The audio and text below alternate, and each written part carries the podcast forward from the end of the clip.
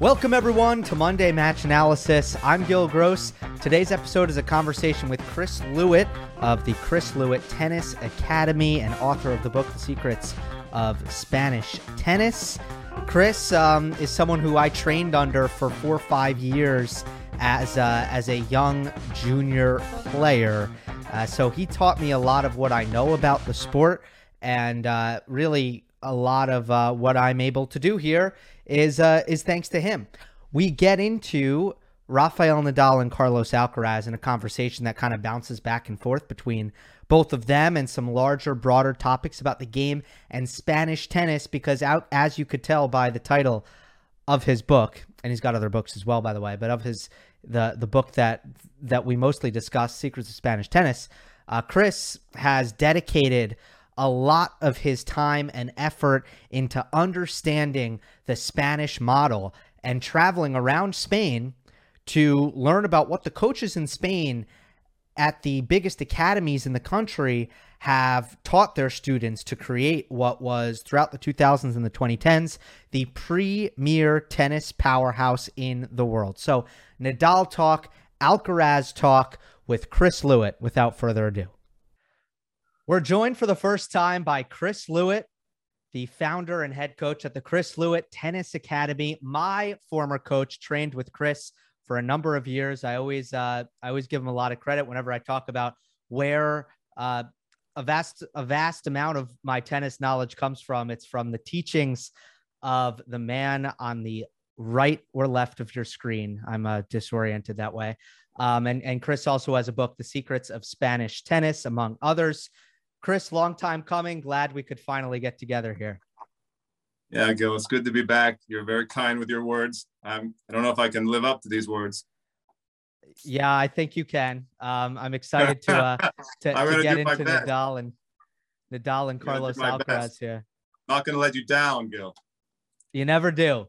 Um, Chris, I, I, guess let's start with uh, before we get into the meat of our conversation from a introductory uh, standpoint, you uh, you've really delved into Spanish tennis in a big way. You've studied the coaching methods, you've studied the history.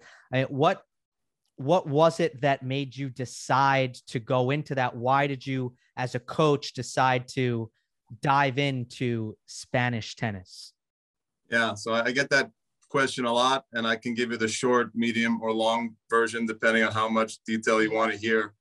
But basically about 15 years ago, more or less. Well, I was at a conference. I was at a USTA high performance workshop. And I remember the the moment Jay Berger, I don't know if you're familiar with Jay Berger, he was uh, director of men's coaching at USTA. He gave uh, a talk, like a lecture, and he had, they had taken a group of coaches. The USTA had taken a, like an exploration exploratory group to Spain, and they were trying to figure out what they were doing so well because they were kicking so much butt and they were a small country right? So he came back and he gave us a, he gave a lecture and and his uh what what he basically he summed it up and he said basically they they just work like animals. They work really really hard and he kind of uh, in his mind that was kind of it. Like there was nothing really special. They just worked like animals over there and and i and i my curiosity was piqued and i said to myself you know what? There's got to be more to the story than that. And I ended up booking a flight to, to Spain and taking a, a, training course at, at the uh, Academia Sanchez Casal, Sanchez Casal Academy in Barcelona. That was my first trip to Spain. I think it was 2006. And that's how the journey began. I, I took uh, just a, a, a, certification course there, and then I started exploring uh, different academies there and visiting uh, and trying to learn from the, the legends over there. And uh, eventually, after many trips to Spain, it culminated in that book that you mentioned, The Secrets of Spanish Tennis, which has been very popular and, and I think really the definitive book on what they do really well in Spain. Well, you talk about all those players uh, kicking butt, as you said, and at the top of that was Rafael Nadal, and now over a decade later, the butt is is still being kicked, and uh, 21st major at the Australian Open, five set win over Daniil Medvedev. And Chris, I mean, for me, despite all the things he did physically in that match, that was very impressive. Technically, in that match, that was very impressive. I don't think he can win that without the uh, the Nadal mentality. And I know one thing that that you teach at your academies is willingness to suffer, ability to suffer. How did you think that that played a, a role in that match? And can you explain why is that an asset? Like, why does it help a player win matches to be able to suffer? Yeah, so that that's uh, so Rafa is is the prototypical Spanish player. He demonstrates many of the uh, many of the aspects that I wrote about in the book. He's uh, uh in in the book. I discovered that there you know six quote unquote secrets, and uh, one of them was uh, is suffering, the willingness to suffer. So Rafa demonstrates that to the highest level. He uh, I mean, we can talk about that match a little bit. I watched some of the highlights of that match, an incredible uh, match. And he was, uh, you know, there's many times when, when you think he, Rafa, like a normal person would, would give up and, and uh, pack it in. And Rafa always seems to fight and, and he's always willing to suffer till the very end. And if you go to Spain and all the academies and coaches there and, and the, the players there are taught that those values, you know, those values of perseverance and suffering. So Rafa demonstrates that to the highest level. And uh, he also is, uh, I know we're going to talk about his game a little bit and the evolution of his game, but he also um, is a great example of, of many other aspects of what they do very well in Spain. Why can't every player suffer like Rafa, right? I mean, it would be in an ideal world, right? Can't everyone just try as hard as they can on every single point, no matter what? But that I know that that's not the case, but as someone who trains juniors, what, what do you see gets in the way of that? I mean, for for most for most people, after losing that second set, I mean, they would they would they would have a lot of doubts, and they would. Mm-hmm. Everyone's different. Everyone has a different personality. So some kids might get angry. Some players might get angry. Some players might feel uh, embarrassed or shame or or uh, uh, they, they might get uh, they might lose their focus with frustration. Um, so every player has is going to have a different, depending on their their psychology, is going to have a different response to. But imagine that situation: nine out of ten top juniors would will, will fold easily. They're you know they're going to have a very poor uh, showing in the beginning of that third set, and they're they're probably going to you know pack it in. So. Right you know, Rafa is he's just one of those unique people who has all the physical gifts, you know, in, in terms of being an elite athlete. He has uh, world class speed and he has uh, world class endurance and amazing hand eye and all, all these gifts, uh, good, good power, very good uh, racket acceleration. And, and, but he combines it with those mental strengths that that's why he has so many grand slams. That's why he's an unstoppable force on clay and can you imagine winning that many Roland Garros titles? It's it's the most remarkable achievement maybe in any any sport. It's incredible.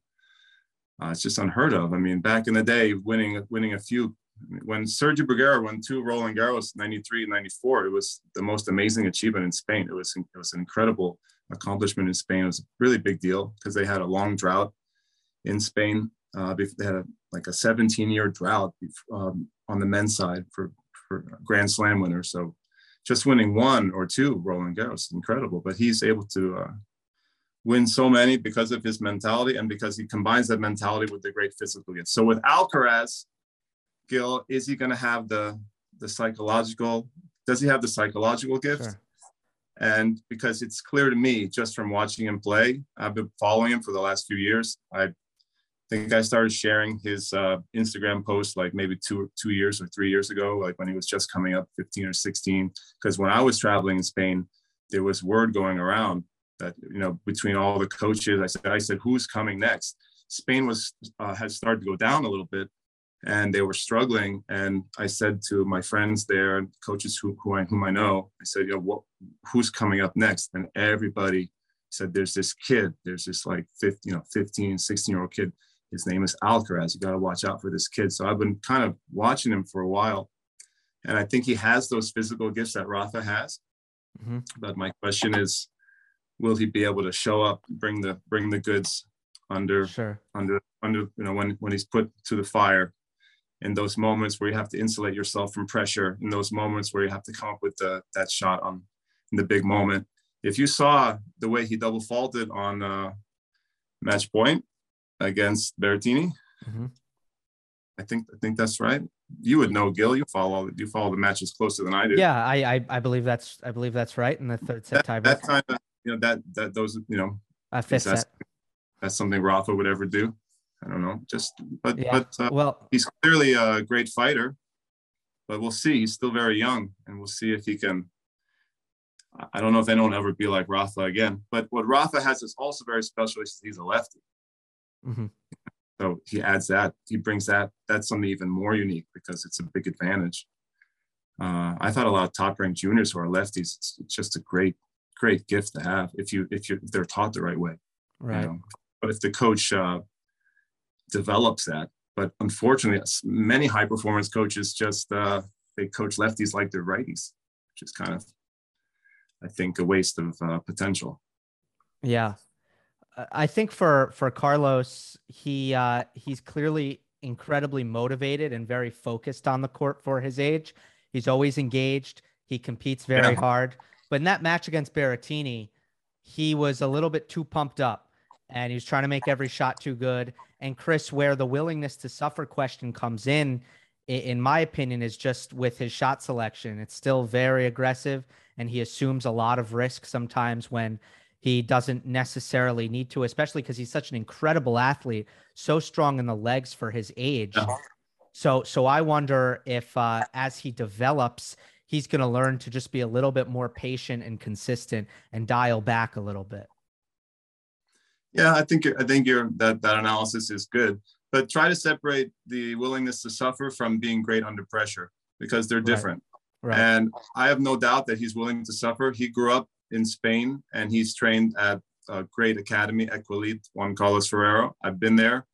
It's a world class academy that's finally getting their due, by the way. I think it's wonderful because for many years they sort of, no one really, they didn't get a lot of press, they didn't get a lot of attention.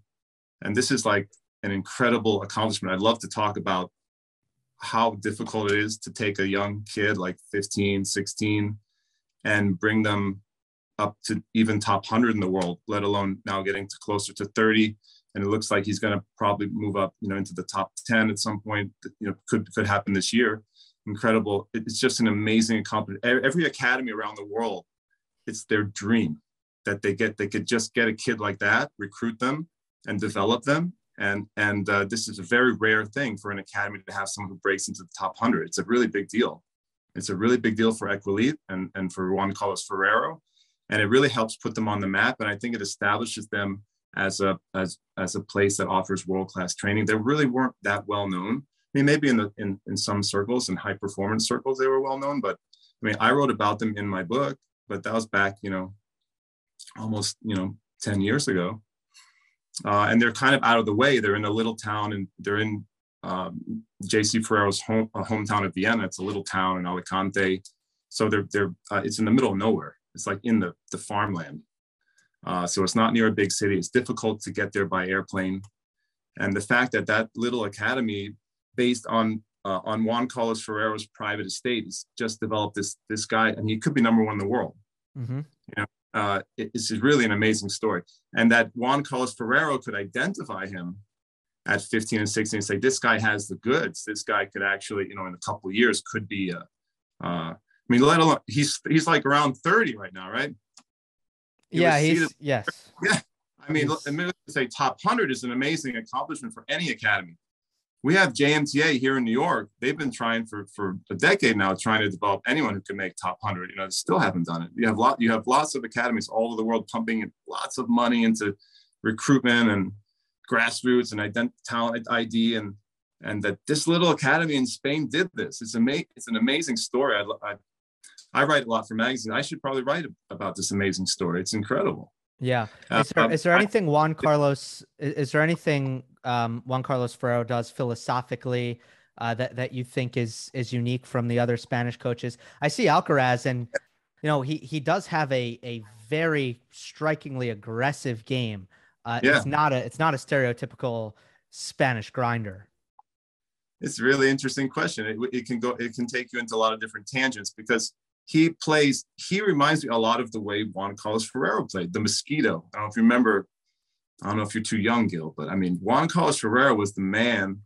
They play very similarly in in my view. I mean, I, I am thinking back through my you know through my memory of of Juan Carlos Ferrero and the way he played, but he had uh, that same beautiful agility.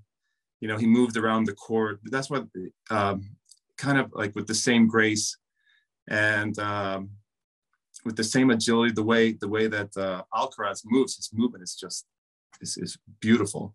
Yeah. And uh, uh, JC Ferrero plays that way, and, and JC Ferrero had this great great forehand the way Alcaraz has. We had really good acceleration, and and JC Ferrero had uh, at the time he played with a stronger court position.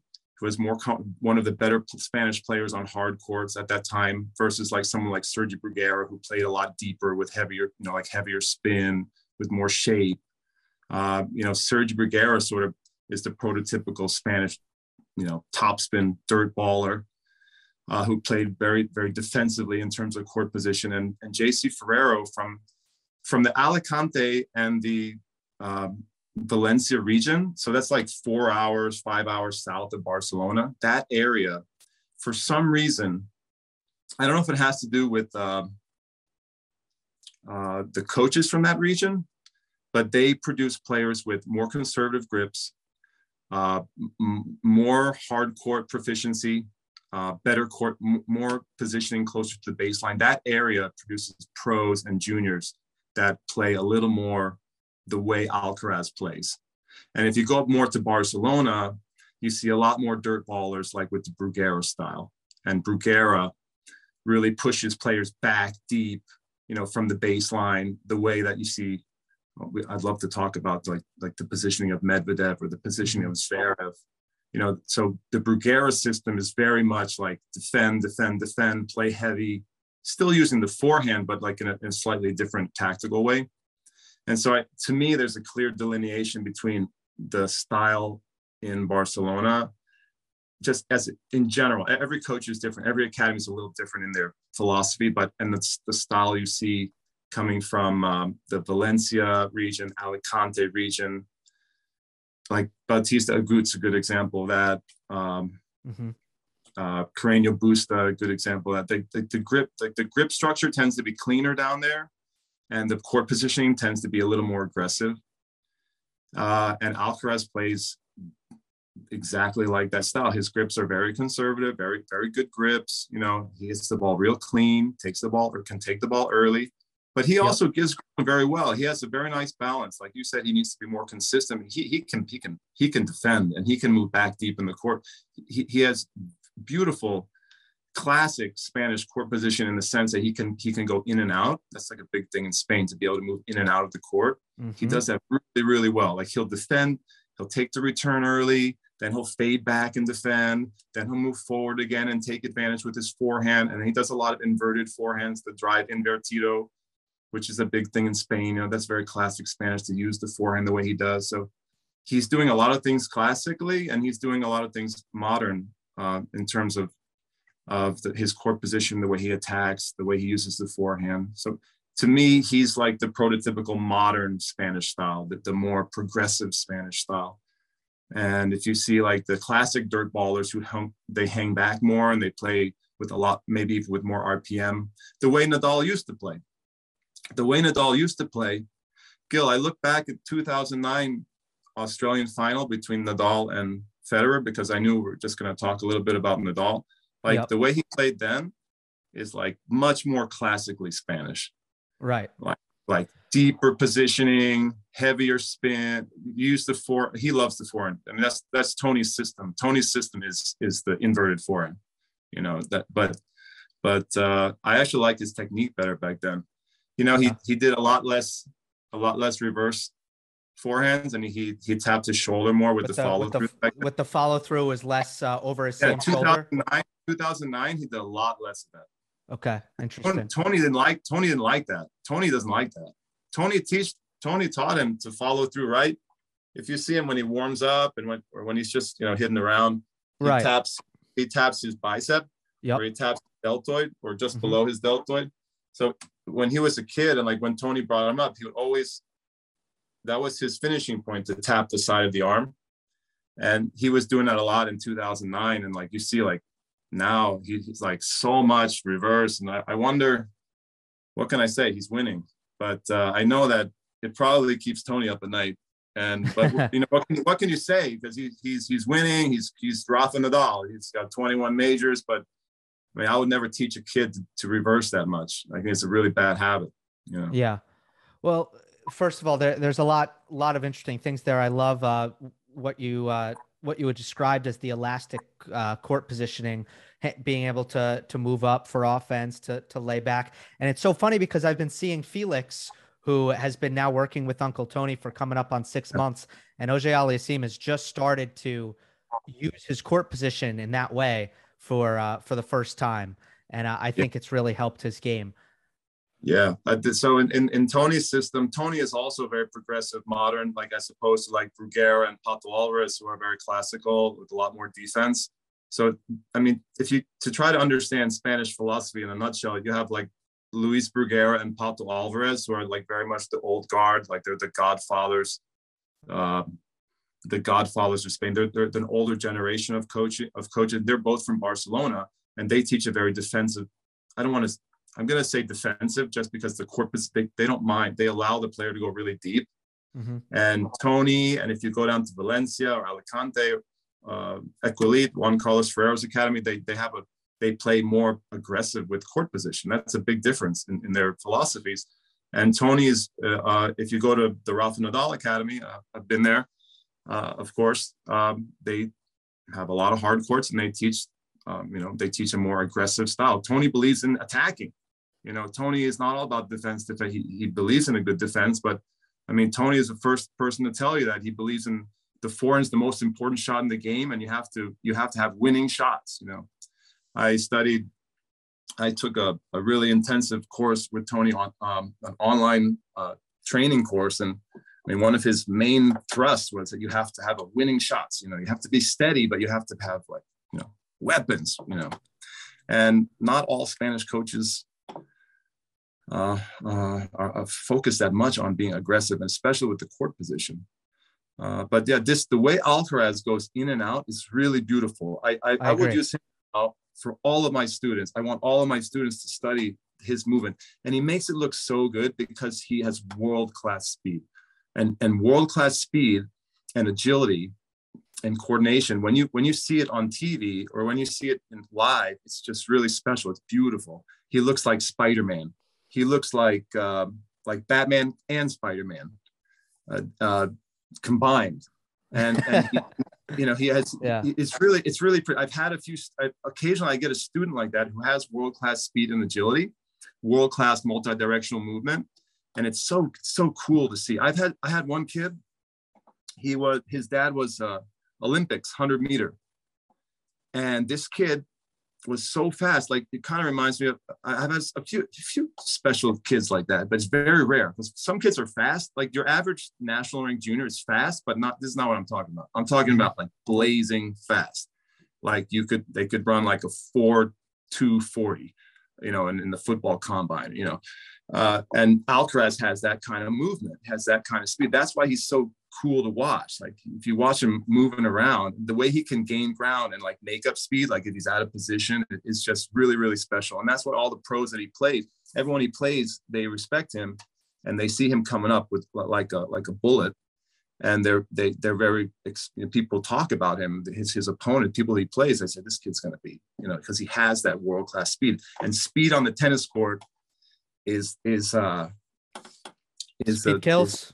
Determining factor. It, it, it changes it changes the entire game if you if you have that kind. I'm not, but there's different levels of speed. You know, like he's yeah. at that highest level, and it, and also he has that gracefulness and that agility and balance that they do so well in Spain. But that in and out movement is very. Um, you see it all the time in Spain. He may, does it especially well, and he takes the ball early especially well, which makes him a little more of a threat on fast courts. You know that kind of thing. That's what I've what I've said about Alcaraz and the position that I've had, and a lot of people are looking at at him and Jannik Sinner and making that comparison and who's going to be better. And look, Jannik Jannik is a special special ball striker, and it's going to take yeah. him very very far.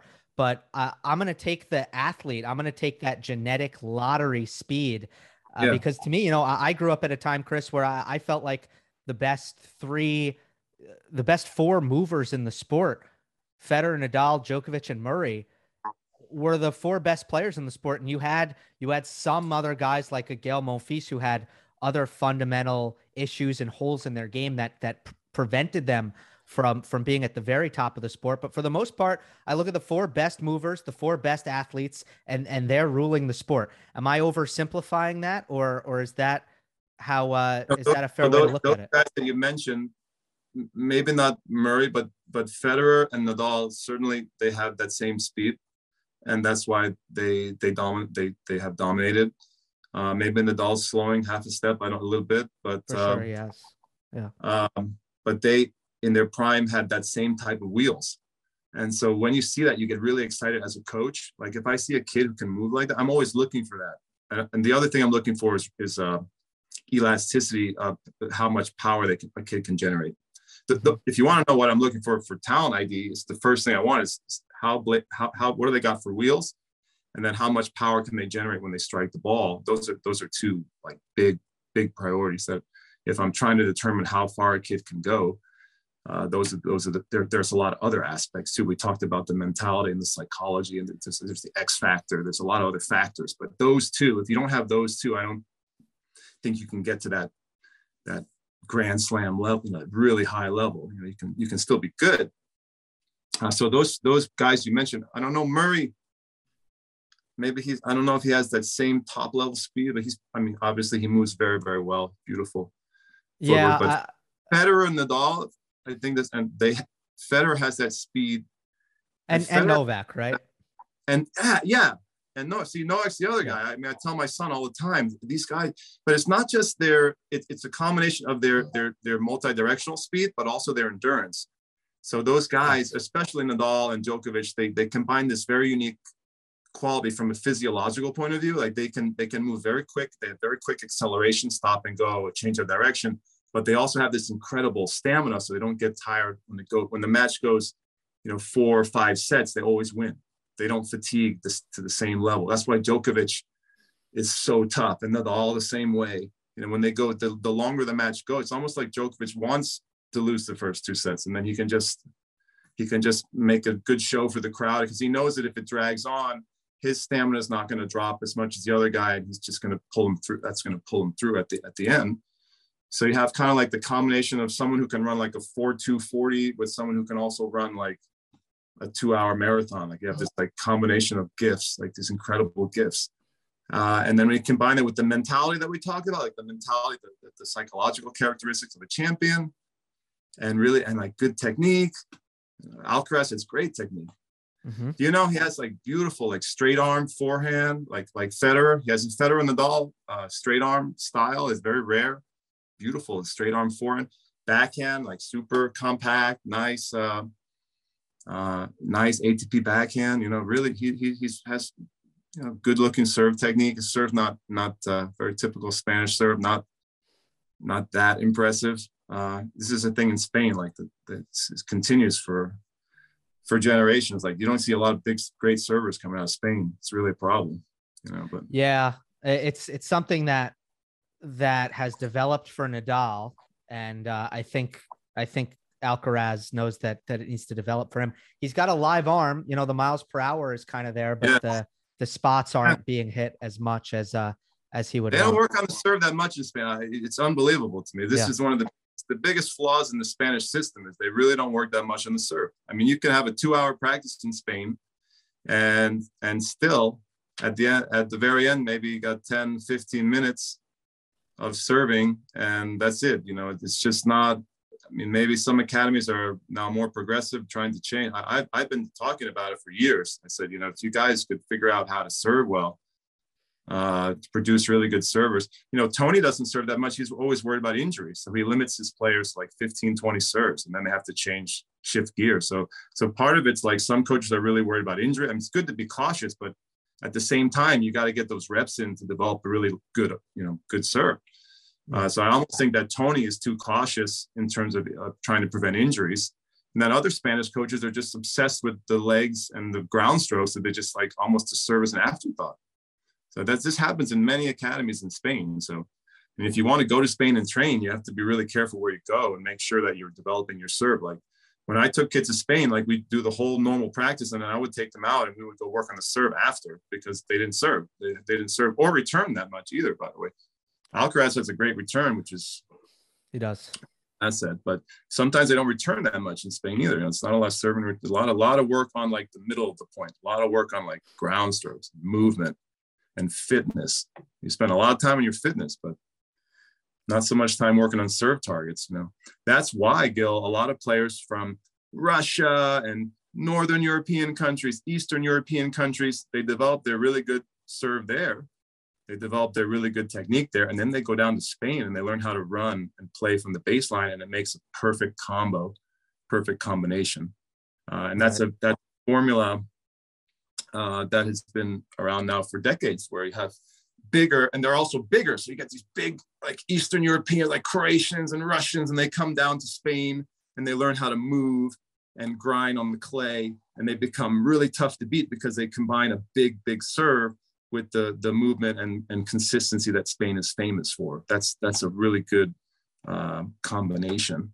Right. And sometimes the Spanish players, the the uh, the the players who are native to Spain, they don't have the fit that that size you know they don't have that strength and they don't and they, they don't if they grow up in spain they don't serve that much or they play soccer for all their young years they don't throw a baseball and mm-hmm. so you get a lot of native spanish players with sort of like mediocre serve okay serve and then you get these uh, uh, players from other countries who migrate to spain and they get, they have the big serve and then they learn how to move and grind it's really a beautiful combination you mentioned uh, players like Zverev and, and like Medvedev and I thought of Marat Safin, you know, back in the day. Marat Safin, for me, is uh, the guy who sort of foreshadowed all of the the big, tall guys, powerful guys who move well now in the game, in the modern game today. Marat Safin was doing that and dominating. And he had a great game. And there is a big Russian guy who went to Spain, uh, uh, learned learned how to play play in Spain, uh, did, did his finishing school in Spain, and then was very tough to beat. You know, he was a mental case, but uh, if he was uh, had a better mentality, uh, he could have won. You know, probably 10, 15. He could have been one of the, the greatest. You know, but right. he was uh, he had like a real hot. He was a real hothead, had a big temper, but he was one of like six four, six five. He could move great, great ground strokes, great return, and a really big serve. I want to get to the height thing, but uh, I but there's uh, some other stuff that uh, piqued my interest first, and and the serve thing is interesting. I I just want to throw out a couple of names. Um, Alejandro Davidovich Fokina, Sarah Sorribes Tormo, like these are players who whose serves are way behind the rests the other parts of their games and it and it holds them back. So so you can uh-huh. definitely see what you're describing Chris in terms of the training that that goes on in Spain. You can definitely see that manifesting on the court. Um, yeah, and it, it, goes back many generations. I yeah. mean, the, it goes back to the original Spanish players who really just served. They just spun it in, and and and you know, they, the serve was seen as just a way to start the point primarily. Mm-hmm. Maybe you kick it in wide on the on the ad court, and you just start the point. And and that obviously today's game, that's that doesn't that's not effective anymore. You have to have a big serve weapon. And I, th- I think still Spain is still trying to evolve from a training perspective. And they still haven't. If you if you see a player like like the ones you mentioned, if you see a player coming out of Spain like, like that, you're like, wow, that guy moves great, great big forehand, really consistent. But man, his serve's kind of, you know, how serve's not that impressive that means they grew up in a part of Spain or an academy in Spain or with a coach in Spain who neglected their serve. That's usually what that means. They can't, and, and there's different pockets of, you know, every academy is different. Every coach has a little different philosophy, but there's a lot of coaches who don't work on the serve enough in Spain. It's, it's a problem. Yeah. Well, um, one person who who I think has learned to to emphasize it later in, in the career, and Carlos Moya has come in and, and helped just going back to Nadal. And uh, you know, we talk about Nadal losing a lot of the speed that he had. I think that it's uh, absolutely striking at this point. Uh, he's not moving nearly as well as he did when he won his first couple majors, uh, and now he's he's found ways to win uh, playing a different style. I mean, what do you think of his adaptation, his evolution uh, responding to aging and, and losing the speed and just finding other parts of his game to, to work in ways for him where he could kind of counteract that.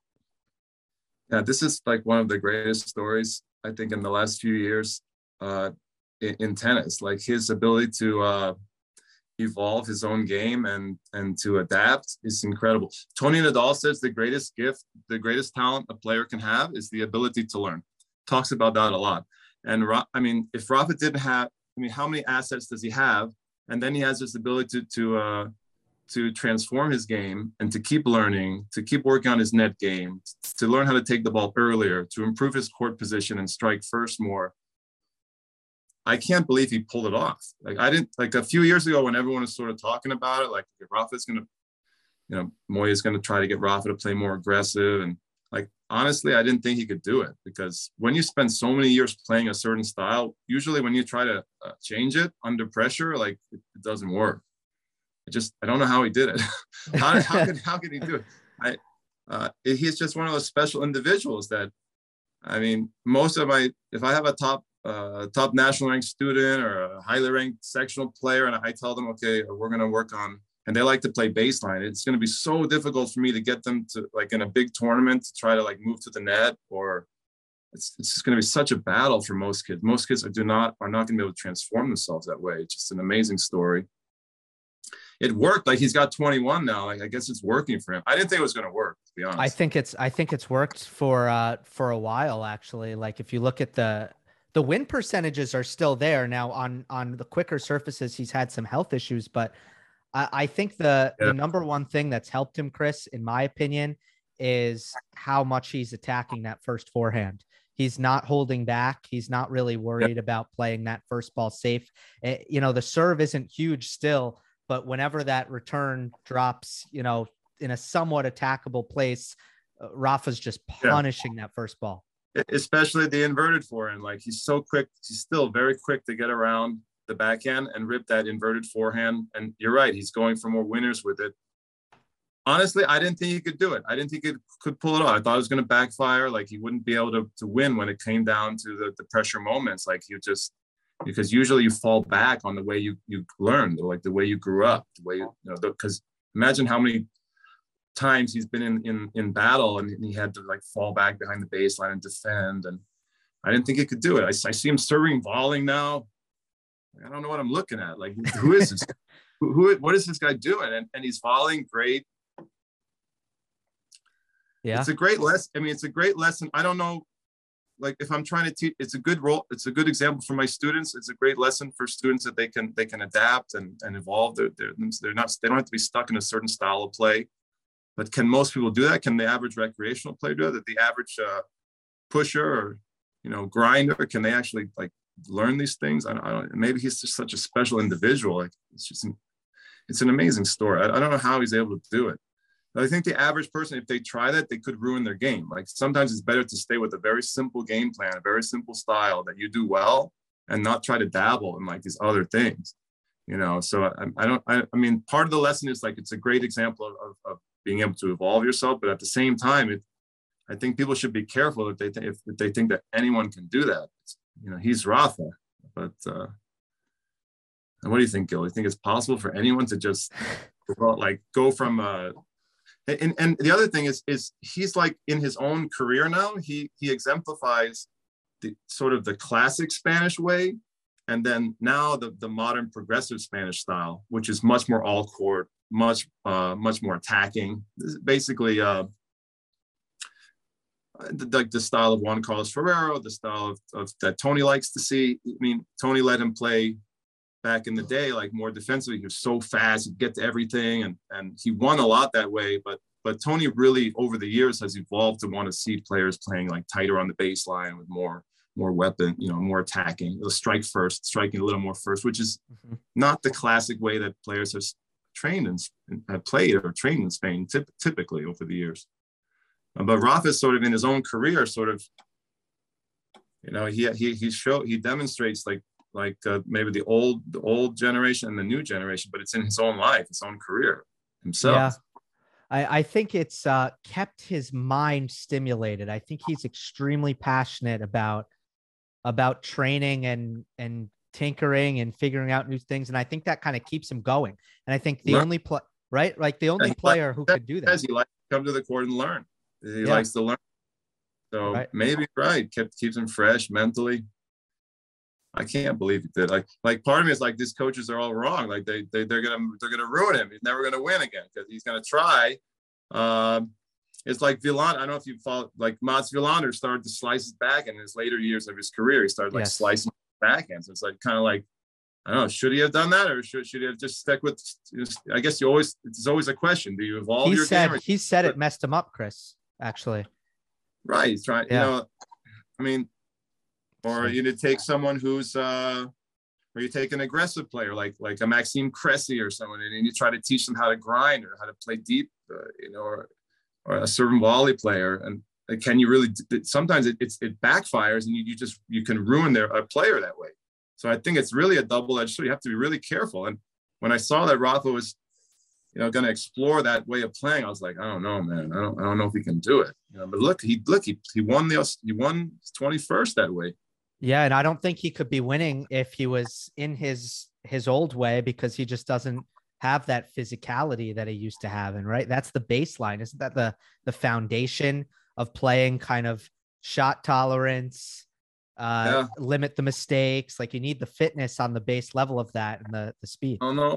Maybe he felt his body, like maybe he felt it, like he just like internally he he felt his body couldn't keep that up. I, I- I don't know. He had to find another solution. And champions try to find a way, right? He, he wanted to Yeah. win, and uh, maybe he started feeling it as he was getting older. Like I don't know if I can play this this way for the next few years or whatever it is, the rest of my career. And he still wanted to win. It's an incredible story of how he was able to transform himself and win and win a really big big big event and get that 21st with it with a with a, a very very different style. I mean, he's not he's not. If you look at 2009 compared to now, it's a very different player.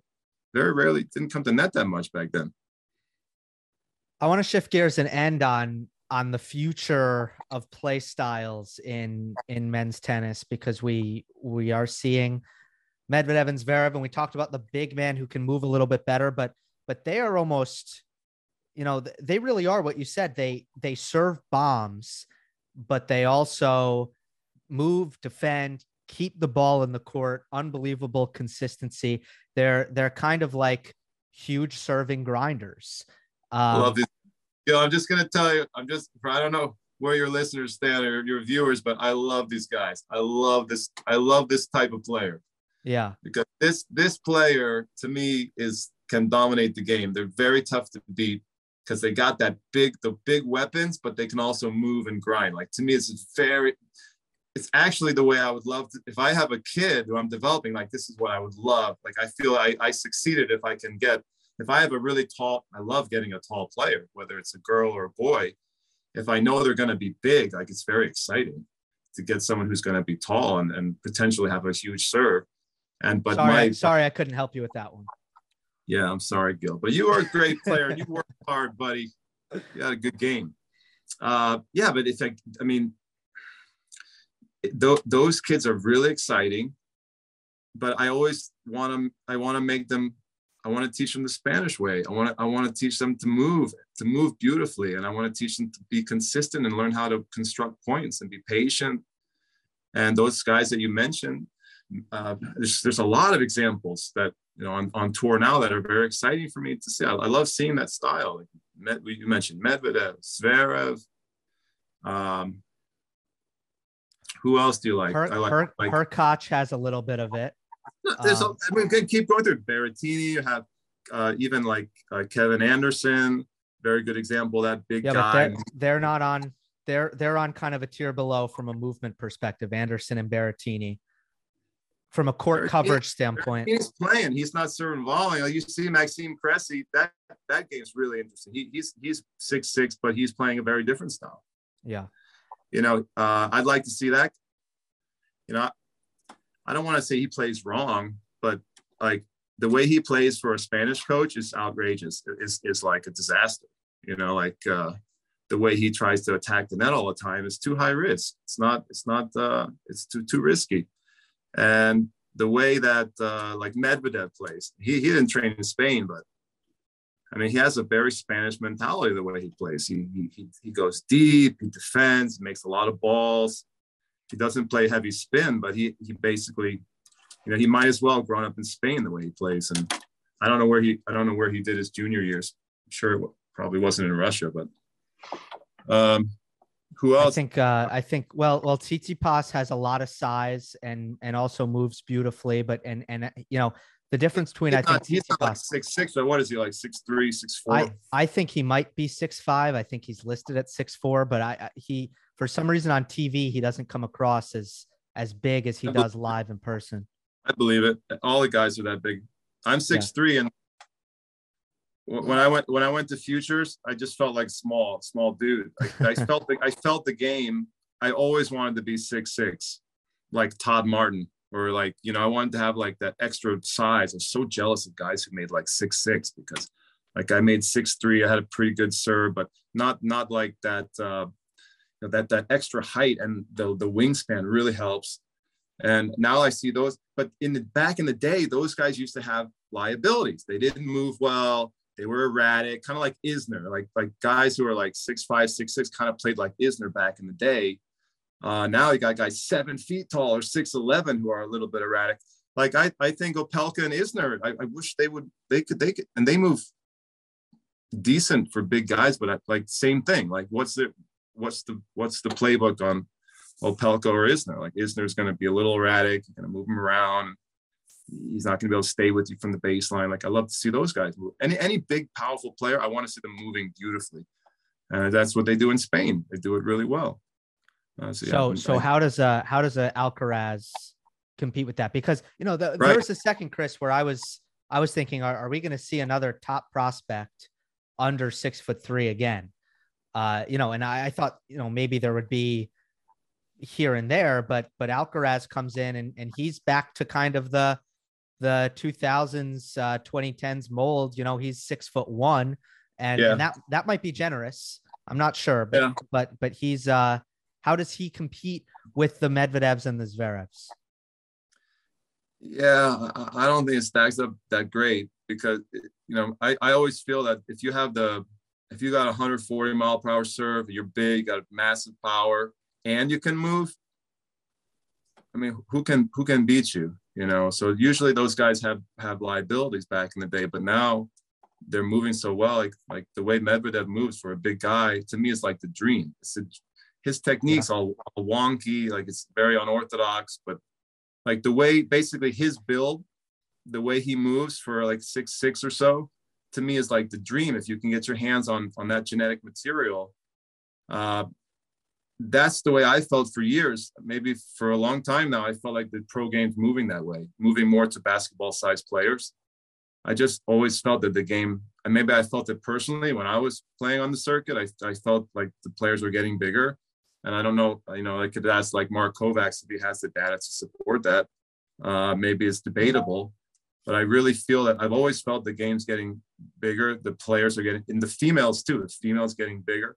And now they're getting not only getting bigger, but they're moving exceptionally well. I think it's really scary when you play someone like that. I don't know if you ever played guys like that, but when you get like a big guy who also moves like Medvedev, it's, it's like it's like a panic and sets in on your end, your side of the court, because they have that bit like Medvedev's got a great serve, actually very nice technical serve, but Mhm. then he backs up with that beautiful movement and stamina, which usually the big guys don't have the stamina, they don't have the speed, so they're going to give you some free points uh, in, in those situations. But now guys are getting more and more solid, the big guys. I just think it's an example of the game moving more to basketball sized players. When I watch ESPN and I watch a, a pro basketball game, all of those guys out there on the basketball uh, court, I just think, man, I mean, this is what the tennis world's going to look like. I just think that, and you're starting to see it a little bit. You see guys up to 6'11, and then you see a lot of guys 6'4, 6'5, 6'6, 6'7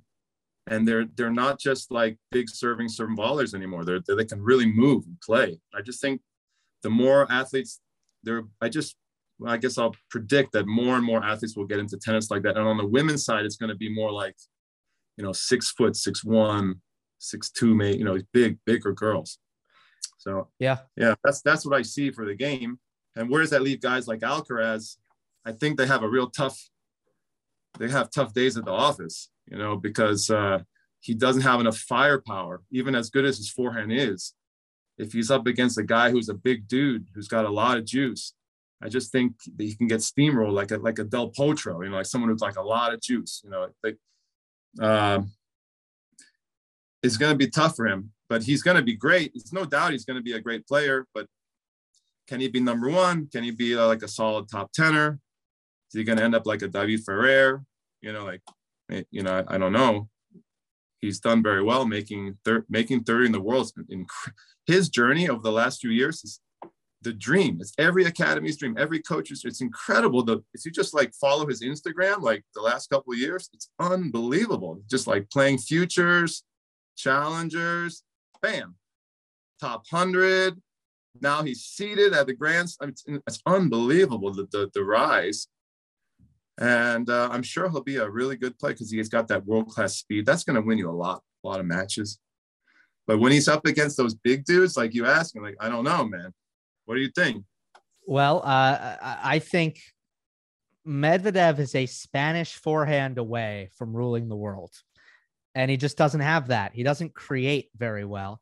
And Zverev doesn't create all that well. Sometimes he does, but then usually he doesn't uh, either on the forehand. So I, I still think there's missing pieces. They they have the serve, they have the movement, but but yeah. then there's there's still that hole. Yeah. And I think Alcaraz doesn't have that. Alcaraz has I, I can check almost every single box except really the serve is still getting them. Yeah.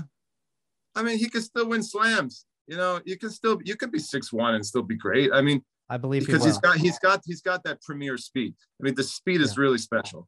It's not because people need to understand and like your audience needs to understand. There's fast and then there's like world class speed. Like there, there's there's different levels of fast. Everybody on the tour is fast, pretty unless they're like you know like Opelka or someone really.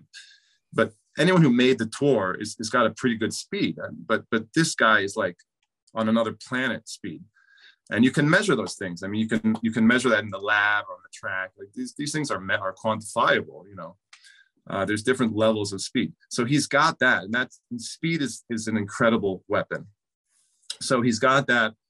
We'll see how how he does. I think I, again getting back to his psychology. How how good can he be psychologically? And and if you, we'll see who else is coming up. If you, it, it will come down to like the the matchups, right? Like the the Federer versus Nadal. We'll see if someone, if one of these big guys who can move well will will have his number. If he's going to struggle against some, you know, some of those types of players, that's that'll be something to look out for, right? Uh, down yeah. the road. Yeah. Well, right now, trajectory wise, age rank, he's kind of way ahead of where everyone else has been. Uh, really, only you could compare him to to Nadal in that way, and then after that, he's uh, you'd have to go back to the 90s, right? Because he's eight, he's 18. He could be playing. He could still be playing ITFs. Totally. Yeah. you think you think about like his age is just, and uh, typically the trajectory in Spain they, they don't usually play that many ITFs as Spanish players. So he's doing like he's doing basically a. Uh, no, he's got great. He's got a great coaching team back there. They they basically guided him through the futures and through the challengers. Such a difficult road. They did it. Like they it's an amazing coaching accomplishment. It's, it's really special. They took him right through that, and now he's made it to the big show, and it looks like he's he's going to even go higher now. Like this is an incredible uh, accomplishment.